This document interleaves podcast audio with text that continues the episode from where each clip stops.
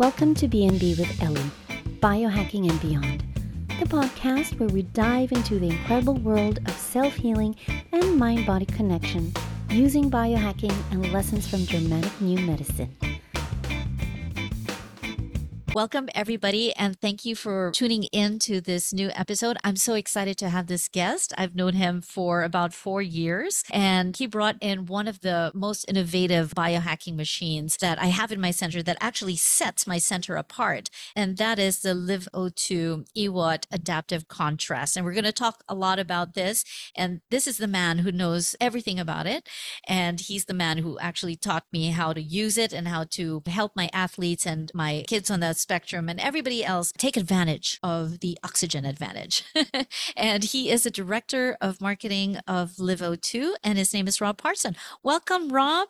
Thank you for having me. It's so good to talk with you again. I haven't seen you since I was there in Manila exactly. Oh gosh, this was a month before the lockdown and it was still easy to go anywhere. And I'm so privileged that we were able to connect before the lockdown. Yeah, absolutely. Yeah, it was a pleasure. Like I really wanted to to spread awareness about LiveO2 throughout Asia and and you were there and I was more than happy to come over to your facility and meet you face to face and help you to to get rolling with the technology uh, appropriately. So you can, you can do a really good job with it. Right. And LiveO2 is actually one of those, when you talk about biohacking, LiveO2, EWOT adaptive contrast is way up there. Nothing quite does what it does.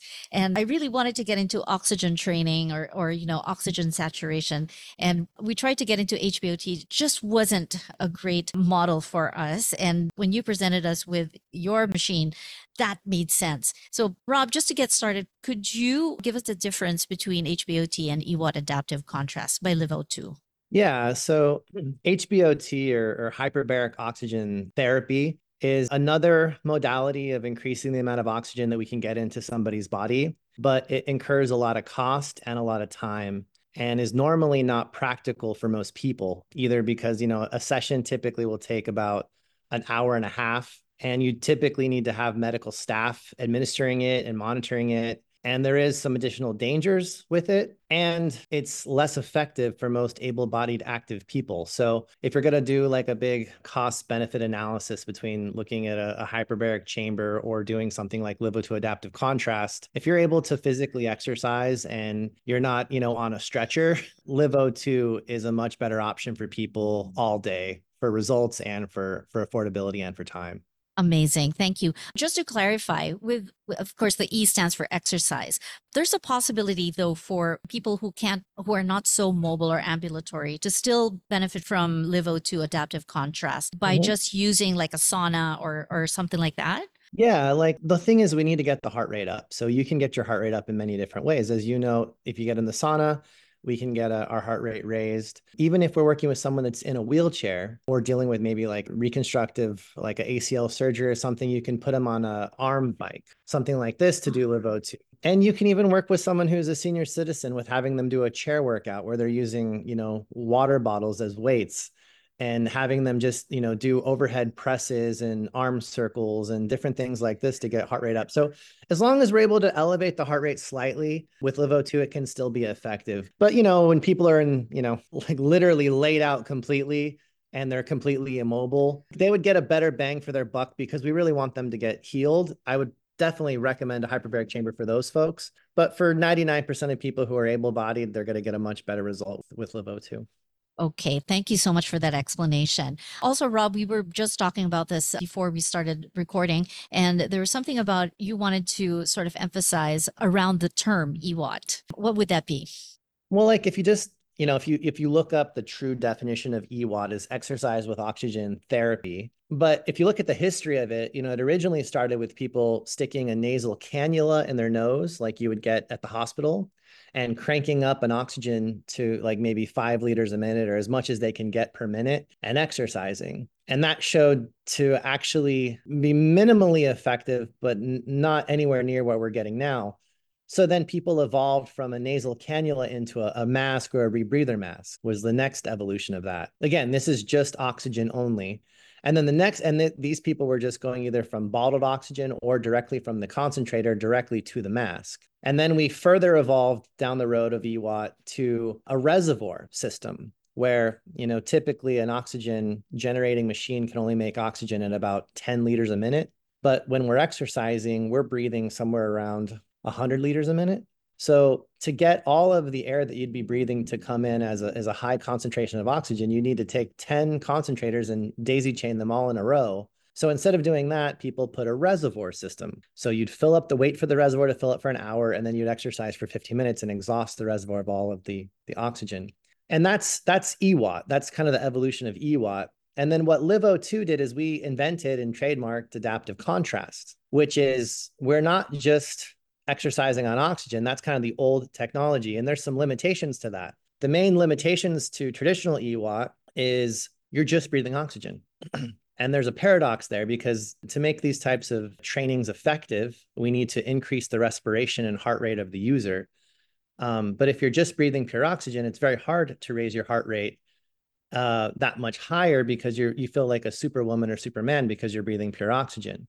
So um, people tend to not be able to get their heart rate really high, which limits them from some of our more advanced protocols like the Brain Proto Brain O2 protocol. They also hit a plateau very quickly if they have any level of athletic ability if they're exercising on only oxygen. So if we use the term EWOT as it sits, 99% of people out there will think it's just breathing oxygen and it actually doesn't really work. But what LiveO2 adaptive contrast has done is we've evolved that to make it where you can exercise on pure oxygen, but there's a switch that you flip which changes the air that you're breathing to being low in oxygen or hypoxic, similar to being on top of a mountain, which is a totally different ball game than traditional EWOT. And that's kind of where there, there should be a, a definition to so we help everyone with terms it's tough because it's a very fast moving and evolving technology. Like, you know, all this stuff is coming at us pretty quick. But I think if we use the word adaptive contrast, where we're exercising on low oxygen air to increase our heart rate and to make it have a increased exercise challenge, also helps to build carbon dioxide in the blood to help the oxygen to get released. And then once we're on a recovery phase, we'll flip a switch and have them breathing pure oxygen or you know high concentration oxygen. And that switching between challenging them on altitude and then having them recover on oxygen and going back and forth and back and forth is LiveO2 adaptive contrast. And I think it helps to kind of set us apart from what a lot of people are doing as just regular EWOT.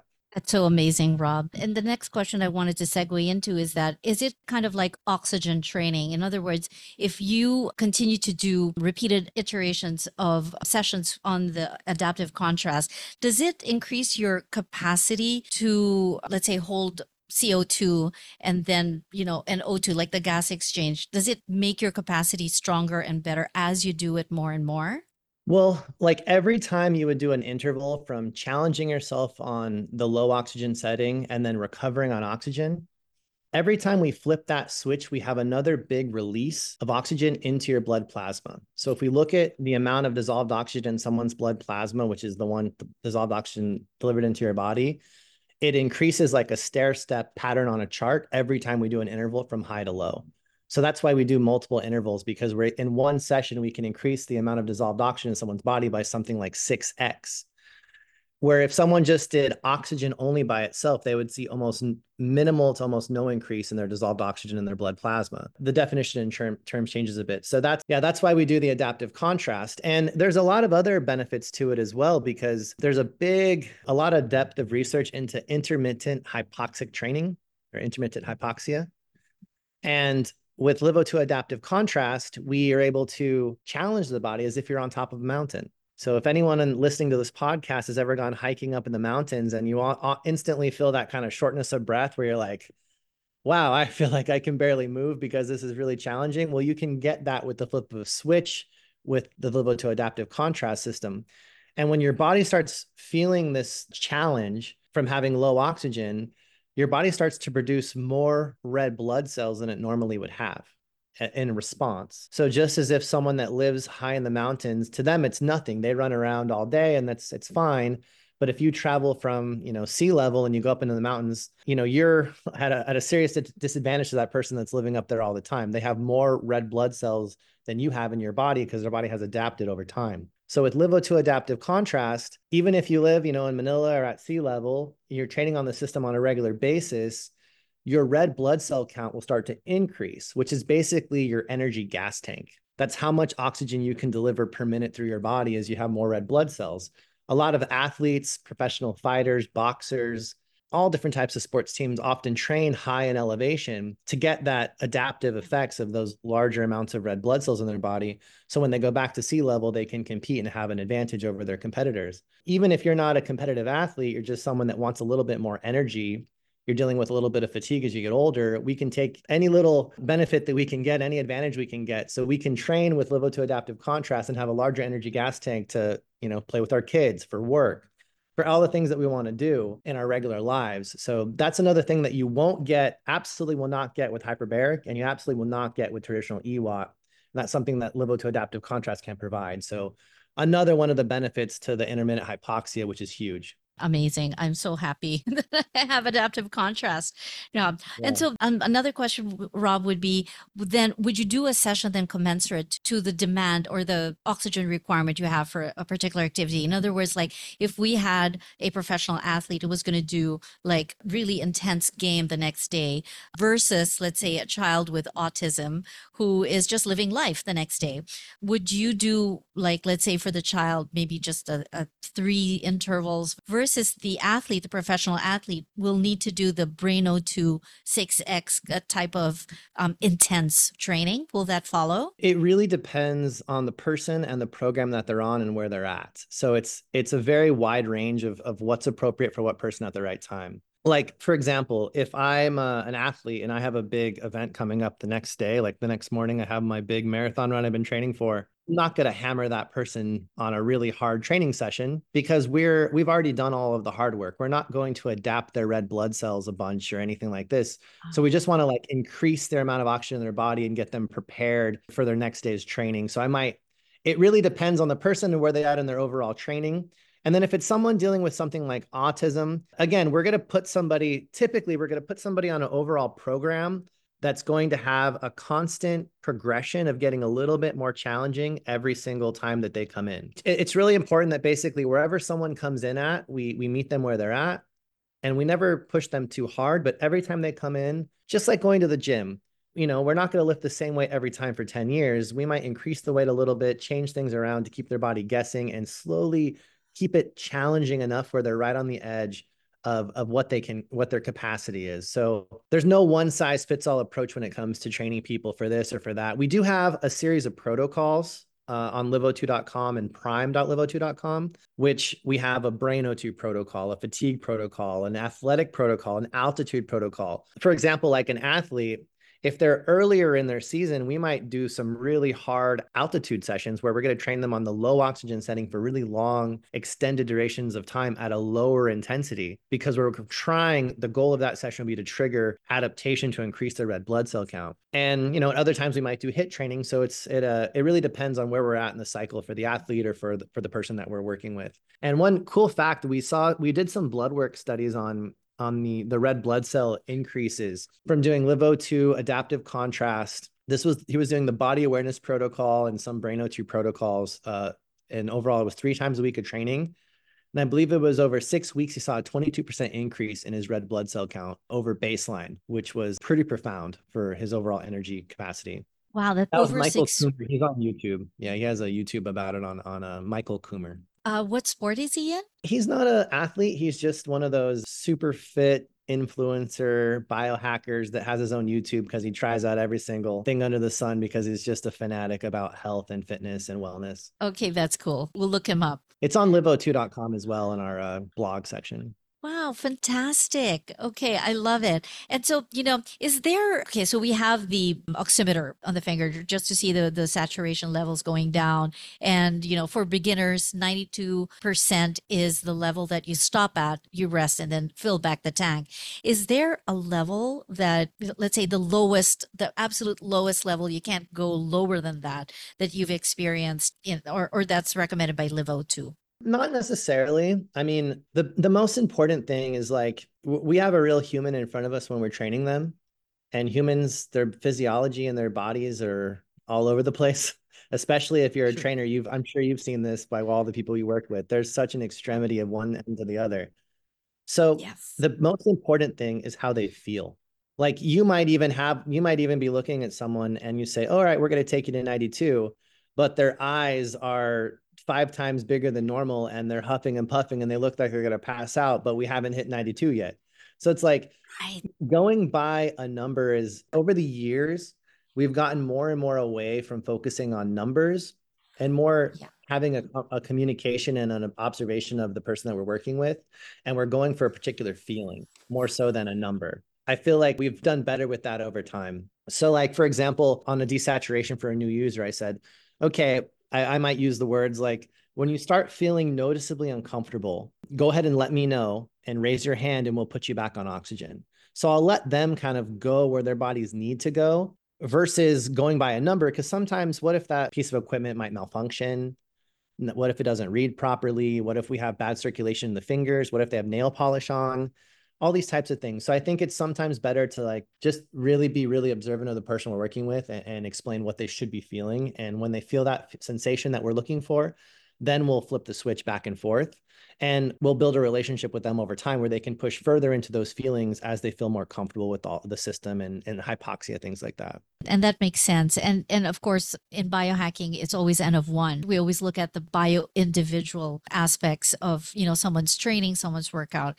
And yes today might be not a good day. And today i just want to go you know do the beginner or the basic training program yeah. instead of like the you know to i love that. That yeah that makes so much sense.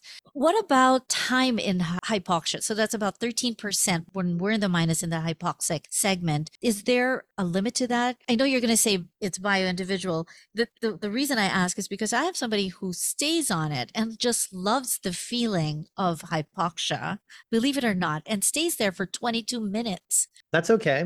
Imagine if someone went to the top of, I mean, it's, I wouldn't recommend it for the average new newbie, but mm. um, that's our altitude protocol in a nutshell it's like go on hypoxia and stay there for as long as as you'd like to go because it really it's not so crazy because you can imagine someone went up to 10,000 feet elevation. So say someone went to uh, a ski resort in Colorado and hiked up the mountain. Well, that's not completely unusual for someone who's fit, but they're actually going up from 10,000 to 13,000 feet on that hiking trail. So, and over time, as their body, like I said before, as their body, if they do it all the time, they'll make more red blood cells and it'll actually become easy for them. So um, totally not uncommon, not unusual. And as far as uh, desaturations go, I've seen my own personal desaturations get, I think the lowest I've ever seen is maybe 43. I've seen Whoa. a 38 before. Um, I don't go there on typically on average every time, but um, when I'm you know really trying to push it, I've gone that low and I felt okay. I didn't feel dizzy to pass out or anything like this. So you can go quite low. And one thing we do have a newer, a, a brand new system that we just came out with, which is the LiveO2 Extreme, which allows us to take the altitude feature not just at 10,000 feet simulation, but all the way up to 21,000 feet. So basically, double the hypoxia of the older adaptive contrast system is the newer system. And we wow. do have an upgrade for people as well, but something to think about if you ever want to go to the new yes. levels, because that's what I have here at my house here in Bali. I pretty much come to the point where I just leave it on the 20,000 foot setting all the time. And I just spend less time on hypoxia. So right. it just makes the workouts actually a bit shorter but a little uh, but much more intense is how I've have I started to use it more. Oh my gosh, I want that. That's amazing. Yeah. yeah. yeah. it's okay. it's it's a it's a whole it's another, you know, it's one more level in the system. Yeah. Thank you so much for sharing that. And it's actually a, a pretty young girl who who likes to, you know, stay in 22 minutes. She, she's not even a professional athlete, she, but she just loves it and she, seems to thrive on it. But did you ever, though, pass out and feel dizzy doing uh, adaptive contrast? I never have, and I've never seen it happen from anyone. I've never heard it reported from anyone either. I have had people um, that have claustrophobia from the mask. Oh yeah. Yeah. So I've had that. I'm sure you've probably had that happen at one point, but someone we flip it to the low oxygen setting and they start start going and they have a a panic and they'll reach and they'll want to rip the mask off. So you know that's why it's important with new people that start training is to go slow we're not trying to break any world records we're not trying to take them super hypoxic that's the whole point of being a good trainer like yourself is you just take it nice and easy and slow and and really let the user feel it and become comfortable with these new feelings that they maybe never felt in their entire life I mean, it's a pretty profound experience when you go from yeah. super, you know, you go on hypoxia and then you flip back to oxygen, you go back. I mean, people have never felt anything like that in their entire life. They usually feel amazing, but some people it's a bit shocking. So you just got to take it easy for for new new users. Yeah. Um, for some people, sometimes they don't they don't feel anything. They're like, oh yeah, they feel the hypoxia, but it, you know, especially if they're beginners, they don't really feel the high. Where they do feel the the difference is, oh my gosh, I lasted in my basketball game for 30 minutes longer. Oh my God, yeah. I won um, my Muay Thai bout because mm-hmm. my opponent burnt out and I got a point because you know my stamina was longer. Or I have somebody who sings in a choir and they rehearse like five times a week. And, you know, that's a lot of oxygen and, and CO2 oh. exchange. Oh my gosh. And she said, you know, I don't feel uh, dizzy or I don't feel tired after. I still have energy while everybody else is tired. That's where they yeah. feel it. That's where it's profound. Yeah. Yeah. I mean, one thing with LiveO2 is it's not a magical pill. You know, that's one thing. It's like everyone wants these quick fixes or this put me in a tube and press a button and make me feel 20 years younger. It's a job, it's a work. You got to earn it you gotta you gotta sweat. You're gonna you know give yeah. effort. Sometimes it might be a little uncomfortable but what we do is we awaken that inner athlete in people who may have been sitting on the couch for many years and we kind of wake that up to knowing that you know you're in control and, and, and you have the power to have more energy really easily at the at the flip of a switch but you do got to put in the work for sure Right. Rob, and just for our listeners who are not aware of what we're talking about, could you describe to us the moving parts of LiveO2 adaptive contrast and what it's all about? Yeah. So, you know, why are we doing any of this? Is we're, we're trying to increase the amount of oxygen inside of our bodies so that every single cell from our brains, our brain to our skin to our eyes, everything works optimally. And what tends to happen over time as we age and from a lot of other things like environmental toxins or physical traumas is our circulatory system is not as robust and open and flowing as it was when we were younger. So um, our endothelial cells, which line our, our, our, vascular system, tend to become inflamed uh, just over time in general. And that basically takes our oxygen and blood flow from what used to be a raging river down to a traffic jam. And we're not getting as much oxygen delivery through our system as we used to, particularly in our youth. And we attribute that to a lot of disease. That inflammation limits oxygen delivery to the cell. So basically, if the cell doesn't get oxygen, it can't do its job and that's our whole body is just our cells so the whole goal of why we're even talking about all this weird stuff is we want to increase the amount of oxygen to every single cell in our body. So it's optimal at the optimal levels and even even above optimal is our goal with LiveO2 so we looked at why how can we do that? Well like we talked one option was hyperbaric then there was EWOT, and which didn't really work as well. And then there's adaptive contrast, which is working phenomenally and, and easy to use and really accessible and affordable. So the way it works is it's pretty simple. You wear a mask while that makes a seal around your nose and your mouth. You raise your heart rate. Typically, we'll use some type of exercise equipment like a, a, spin bike or an elliptical. It doesn't really matter what we use. You could even just do jumping jacks, whatever. Just get the heart rate, get the blood moving, get the heart, the respiration up. And then what we're doing is to, to get that respiration up, we'll usually flip the switch onto the low oxygen setting. So it's very easy to get your heart rate up. So, you know, just in a few minutes, your heart rate's rising, your respiration is rising, and the CO2 in your blood is also rising. And then as soon as we get you to your body saying, I'm feeling challenged, also with with exposing yourself to hypoxia, your body is smart. It starts adapting. It says, we're not getting enough oxygen. So your body says, we need to vasodilate.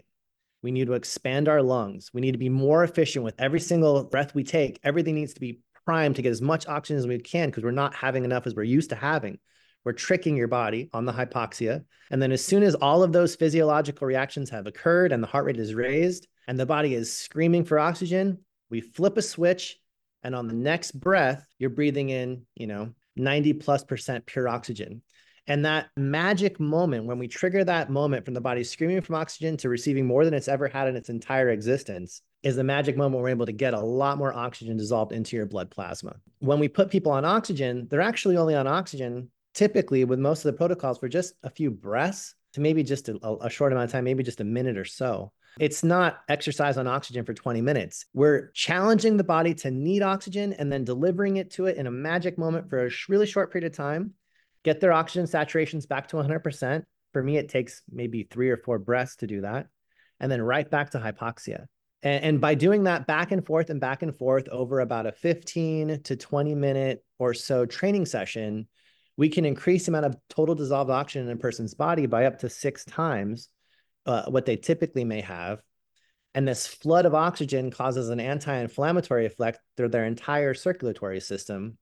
And a lot of those inflamed endothelial cells, which might have been you know, choked off and, and limiting circulation, when they receive this big flush of oxygenated blood plasma, they tend to flatten out and heal, literally reversing potentially decades of inflammation to our circulatory system in literally just one training session. And once all of those pipes are open, now we have all of this oxygen rich blood plasma circulating through all these areas where it used to be dripping in and now it's rushing in like a river. And that's how we get these profound uh, increases in cellular energy throughout the entire body. And people will typically do this. Um, you know, you can even just a couple sessions might have, you know, up to a year of benefit to someone. But if someone puts this in just a regular part of their their regular training schedule, you know, typically, you know, if you're being somewhat conscious of your health, you're going to exercise, you know, at least a couple times a week. And we're all busy with our lives. So why not just stack your regular exercise that you would do with something like LiveO2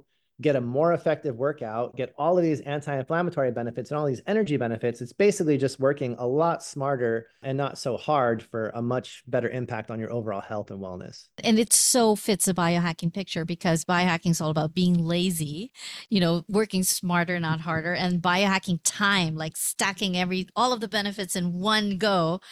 And LiveO2 just, you know, addresses all of that. Thank you so much for that explanation oxygen is life, right? So it's a no brainer that the athletes would use this. But have you had any studies with regard to like clinical um, conditions that LiveO2 adaptive contrast has helped with? I mean, there was a, a, some research done by a researcher named Manfred von Ardenne. There's about 190 different studies published that you can look up in PubMed underneath Manfred von Ardenne's name. And he pretty much studied almost any type of medical condition that he can get his hands on from high blood pressure, high cholesterol, erectile dysfunction, chronic fatigue, diabetes. I mean, you literally can name any condition, and there's probably some research on blasting that person with oxygen and seeing how their condition responded. And I would say for about 99% of those conditions, it was extremely beneficial because all we're doing is optimizing the body's natural systems to perform better you know a lot of conditions as well are impacted by inflammation and this is a, a like the master anti-inflammatory is is increasing oxygen into the blood plasma. So it's actually more relevant to think of like what conditions oxygen wouldn't help because it helps just about every single thing that that can be ailing somebody there are a couple outliers. People with fragile red blood cells might have challenge with the hypoxia. So any condition where the like sickle cell anemia might be one where their their red blood cells are malformed or fragile. If you put someone on a really hard hypoxic challenge, that's probably one of the only contraindications I can think of any condition. But in general, just about everything I can think of will be beneficial from increasing the amount of oxygen the person has on their body. Okay. What about age limit? Like the youngest I have is a it's a seven year old child male who who does it and obviously it's good for him but younger than that three four you know they can go on a baby I mean, bike or a baby baby um trampoline well, or something. Yeah i mean in general i always say like this in general we oxygen typically is not the issue for younger people that kids typically have more energy than anyone. They're running circles around you and you're ready to go to bed and those kids are running off the walls so increasing the amount of oxygen and their oxygen throughput for for younger children that are generally healthy, you know, is not. I I think it's like there. It's it has less of an impact than say if you're someone in your 80s. You know what I mean? Because we're basically right. we're trying to optimize oxygen delivery, optimize blood flow, and we're usually fixing disorders.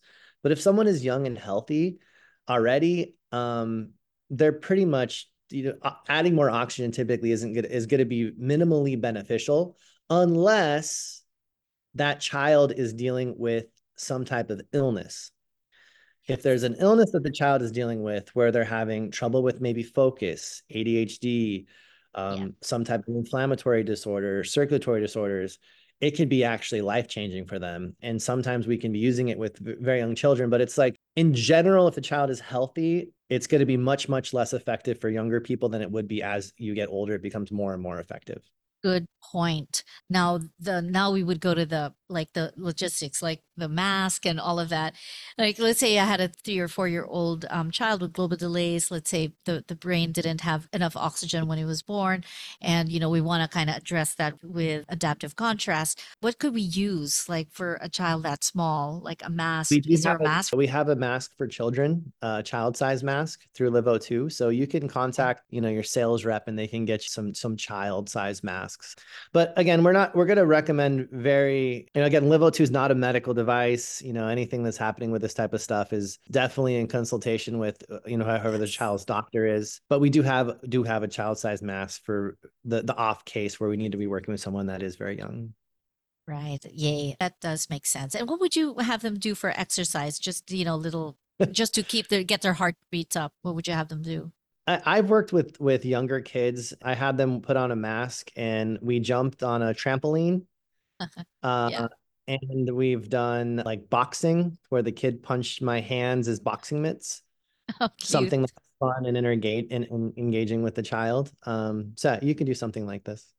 Okay. And then, you know, the intervals are much um, shorter, like 30 seconds, 20 seconds, something like that. Yeah, we'll usually watch for SPO2 and, you know, in general, everything's going to be shorter. It's going to be a lot more heavily monitored and make sure that we're able to communicate clearly with them on how they're feeling is, is the big one. Awesome. Love it. Can you share any inspiring success stories, testimonials from individuals who have used LiveO2 adaptive contrast or any famous people that you know that actually use your system? Yeah. There's uh we've had we've had so many amazing stories. And you know, the greatest place to see these is if you look on liveo2.com on our uh, oxygen library section, there is an experiences section where we have, I don't know, so many testimonials there. And there's more getting loaded up every single day that I have in the hopper that I need to publish of all these people's stories. Yeah, Rourke Chartier was um NFL, uh, sorry, uh, NHL hockey player for the uh, professional hockey player and had a concussion. And he used LiveO2 to help him, you know, get back on the ice and it sped up his recovery from his concussion dramatically. And also he got into the best shape of his entire life. And when he got back on the ice after, you know, his concussion, he was in way better shape than when he he first left, all while recovering from a massive concussion. He, he attributed LiveO2 to be a big part of that success. Brian Fraser, another guy that we had, he was a retired Army helicopter pilot. And he had issues with his liver functions, his high blood pressure, high cholesterol, and he was on the borderline of being diabetic and uh, you know a little overweight and he got on a LiveO2 system. I remember talking to him on the phone when he first got it, and he's telling me all the things that's going on with him. And we got him on a regular training program. And I think somewhere between like six to seven months of regular training after he purchased it, pretty much his high blood pressure, his cholesterol was in normal ranges. His liver functions were working optimally. He was on borderline for being uh, diabetic, and now he was in normal ranges. So he literally went and held off all of his meds and did a complete reversal on his health he has more energy than he's had in years. And the guy was just uh he there's an interview with him talking about it. He's just like blown away. Like, how did all of this stuff happen to me? You know, my doctor said to me, just pointing me to take more medications. And I was able to actually take my health into my own hands with just exercise and oxygen and and get myself to the point where I don't need to be on these five different medications. So that's pretty cool. And there's story after story like that. A lot of people too with dementia. I worked with a guy here in Bali who uh, was dealing with some pretty serious dementia conditions where like he would go to the store, you know, he, he knew that he was really bad when he went to the store and he forgot how he got there. He didn't know if he walked there or if he took a bike there or a car. And he was basically lost. And he realized he was 82 that he's like, I'm in trouble. So he had to hire someone to uh, work with him full time to go with him everywhere that he went. And we put him on a really hard Brain O2 regimen. Again, for him, about six months in, he was able to operate independently again, which was pretty amazing to see that whole transformation happen. So there's even with people that are pretty far along with some of these neurological conditions, cons- and, and it takes consistently, it's not an overnight fix, it's not magic. but there is something that you can do. When he went to every doctor that he knows, he had all of the financial resources that you can have and all those doctors and they just told him go home and die. You know, there's nothing we can do for you basically and he was able to use oxygen and get get a lot of his functionality of his life back and have more time. Yeah, there's a there's countless numbers of stories and and people from all all the way from the athletic extreme to dementia and people with medical issues and everything in between uh, that have seen a lot of benefits. That's why I was saying earlier, it's like not really, you know, it's it's more a better question is like what LiveO2 can't do because it can pretty much help just about every condition in some regards. Amazing. Um, so, Rob, let's get to you. So, you've been with the company for a long time. So, what got you into this this journey of joining with LiveO2? You've been with it for 11 years. And what about the company is it that you love and what are the kind of the values that you align with? Yeah, I met Mark something like 15 years ago and I met that was before LiveO2 even really existed. It was just a a concept in his basement and we took that over all these years to becoming you know the number one oxygen training company in the entire world and one thing that we've stuck with from the very beginning all the way to now is and i think it's rare more and more rare in this world is we really care about the outcomes of our users we want them to truly get an amazing result and know how to use the product correctly. And we give as much time as we possibly can to every single person that buys a product so that they you know can help themselves and they can help all the people around them to the, the highest level that they can. And at some point that's all that really matters is how happy you are and fulfilled you are with whatever it is that you're doing. And knowing that we really care about every single person that we're working with and all of the story uh, i mean that's our motivation is when we hear these people with these dramatic results and they life-changing results from using LiveO2 that's what keeps us motivated to keep working you know? Like at a certain point like that's the biggest and most important thing. So mark squibb is the founder he's the inventor and he's a real hero in the biohacking space. He's really kept the company over all these years in a really, really strong alignment with those core values of being as absolutely helpful to every single one of our customers as we can be and giving a level of customer service and training and support, which is literally unheard of for almost any product in the world. So, and that's what we're committed to doing. Yeah, and I can attest to that because every time I have a question about my one of my three machines, Rob or Dave will reply immediately and and you know tell me what's going on or, or you know offer what support they can, being they know yeah. that I'm all the way here in the Philippines. Or fly or fly there and train you for free. Yeah, exactly. Or fly a Yeah, and then give you a, a, a, tour of the cuisine in the Philippines, right? yeah, yeah. Yeah, yeah. I mean, I mean that that really is um, uh, pretty amazing. Yeah. So thank thank you so much for that. I mean that that's also why I love um, LiveO2 Adaptive Contrast because of the people behind it. It's just a real passion. It's not just your run of the mill. Oh, I'm just gonna get some, you know, oxygen concentrators and sell it online and all of that stuff. Yeah. There's passion and wisdom behind it. Well, the yeah. training, I think people people dramatically underestimate the challenge in truly understanding how to use this system as a trainer and a coach for pe- many different people. I mean, you've been working with this system for years, day in and day out, and you still have questions. So yes. and and we're and we are still learning as a company. Like the protocols that I showed you several years ago have also been evolving over time as well. So I, I we, we're probably due for even a couple more training sessions together. I might need to make another trip over there and, yes. and update you on and some of our more cutting edge stuff because I think people dramatically, dramatically underestimate the challenges and the learning that's involved with really getting good with a system like this over time. Everyone wants this cookie cutter thing and I know that's how the world operates, but you know humans are really interesting and dynamic and all over the board and physiology is all over the place with humans. So getting the training dialed and knowing how to adjust people's protocols over time is is a bit of an art and it takes takes years and years and years to get good at and is constantly evolving as the systems keep evolving too. Yeah, I think I'm going to take you up on that offer. I think you and I are in the same time zone, which is amazing. It's quite a miracle that one of my yeah. biohacking machine suppliers is actually in GMT plus eight. That's so cool. so you can just come over. Um, another question that I had in, is, is there such a thing as having too much oxygen? Like, you know, we 100% oxygen is toxic, right? So we do emit 93% because it mixes with the atmospheric oxygen level. So is there such a thing as too much? Our machines are incapable of giving too much, but you don't want to be giving, you know, you don't want people breathing 100% oxygen, as you mentioned. with a little bit of mixture of other gases for proper lung function. And yeah, LiveO2 is somewhere around the 90% range when when it mixes at the mask area. So yeah, our systems are incapable of, of anything that would be harmful in that in that regard. With regular, you know, you could train on LiveO2. I mean, I probably wouldn't recommend someone train on this system 24 hours a day, seven days a week, things like this. You know, as long as you use our particular systems as recommended, and you know, something like uh, once a day would be kind of the maximum.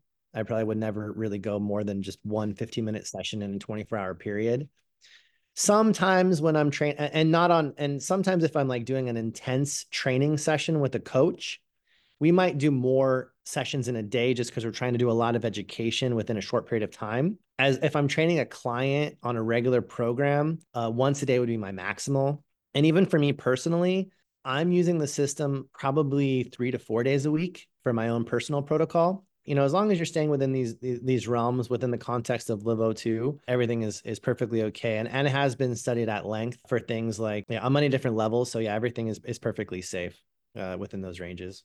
Okay, great. Good to know. Good to know. So once to twice a week is actually okay for just, you know, a regular Joe comes here for, you know, optimal health, just upgrading yeah. the baseline kind of thing.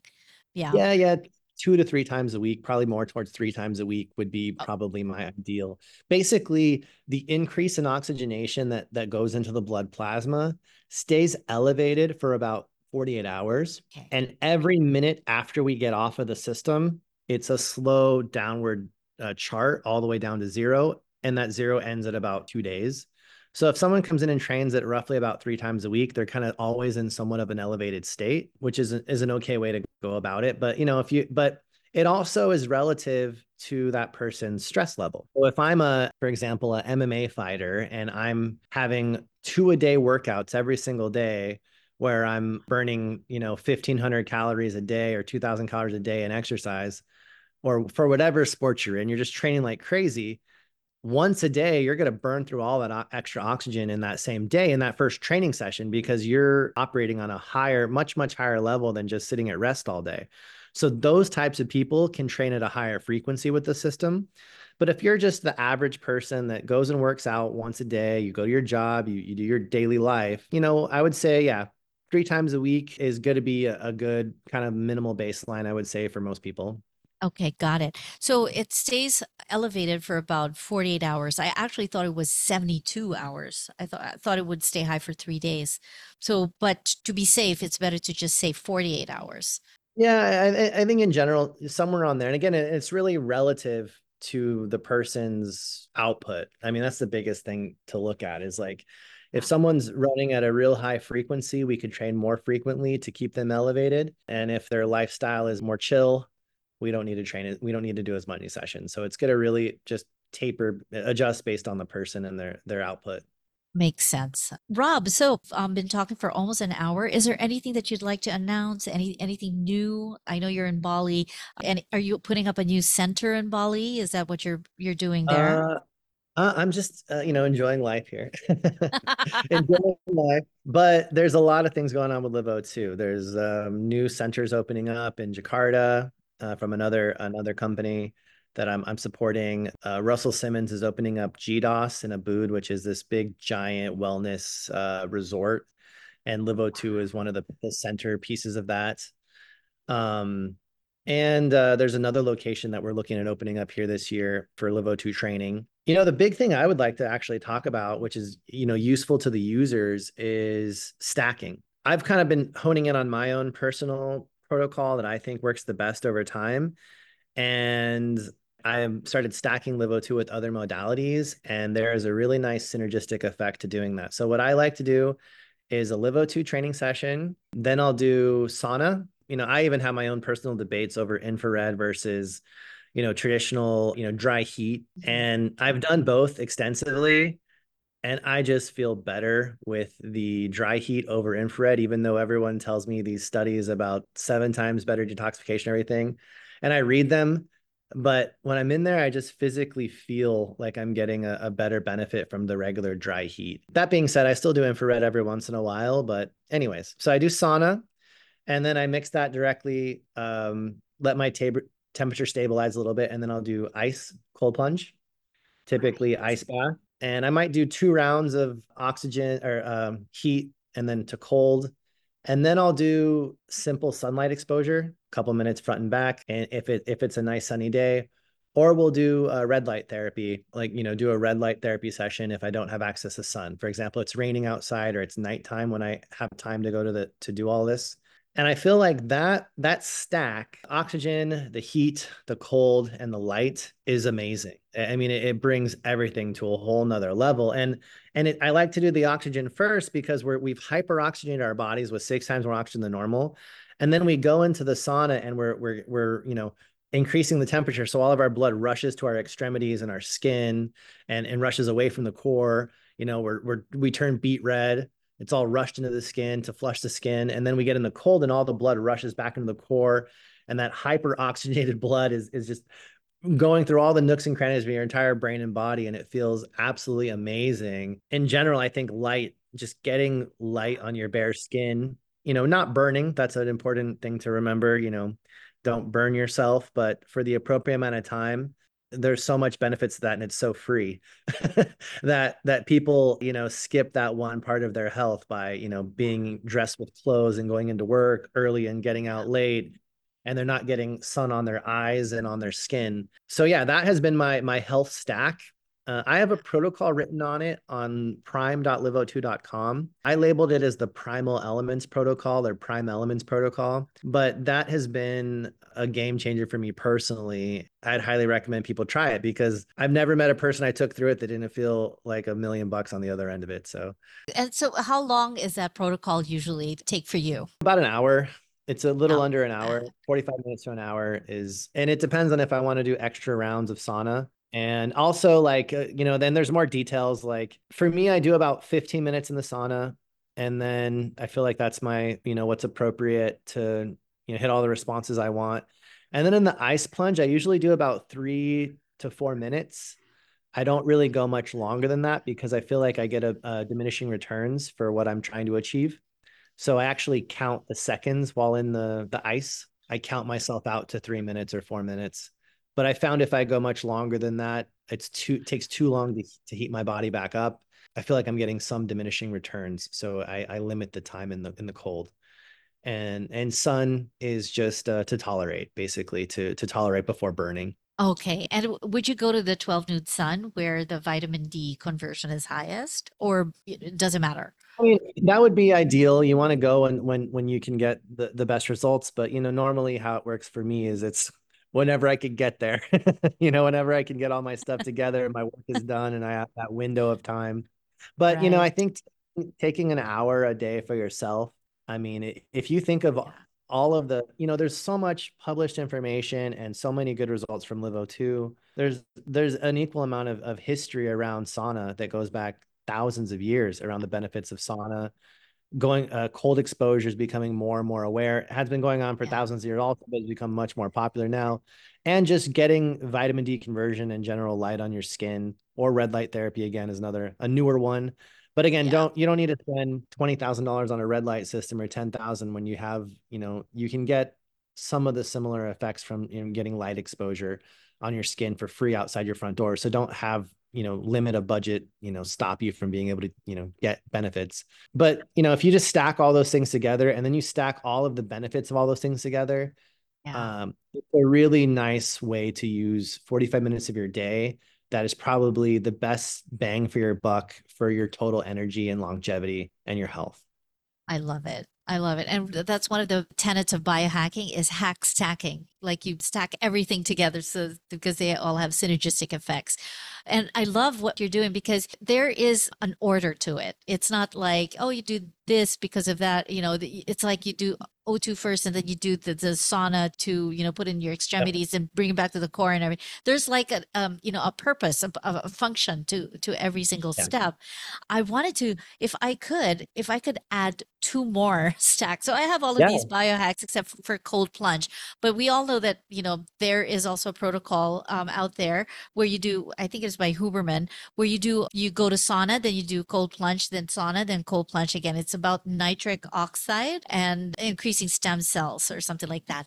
But if I could add two more before O2 would be um, pulse electromagnetic fields. I read this somewhere. I forget Yeah. now if, if it's from Dave from LiveO2 Yep. or, or someone else. So PMF, PMF before O2, and then hydrogen water before O2. Mm-hmm. A- And then so that would be that that's what I've heard before. So I guess well, I have a PMF mat, then I do have hydrogen water. So I would start with that, then do your primal element stuff.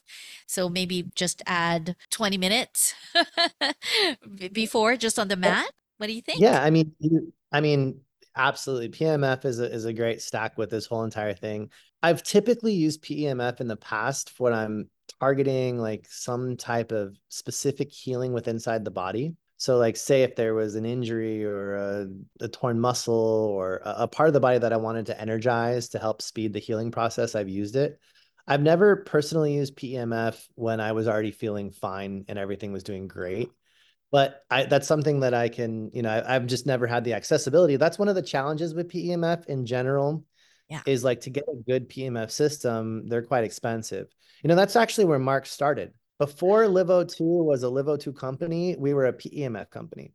Serious mats and all, or or like Well, pulse? Mark, Mark pul- the the more of the pulse machines. okay, yeah, the pulse And- machine, so expensive. Mark, yeah, Mark was the first, like the first distributor of those in the United States.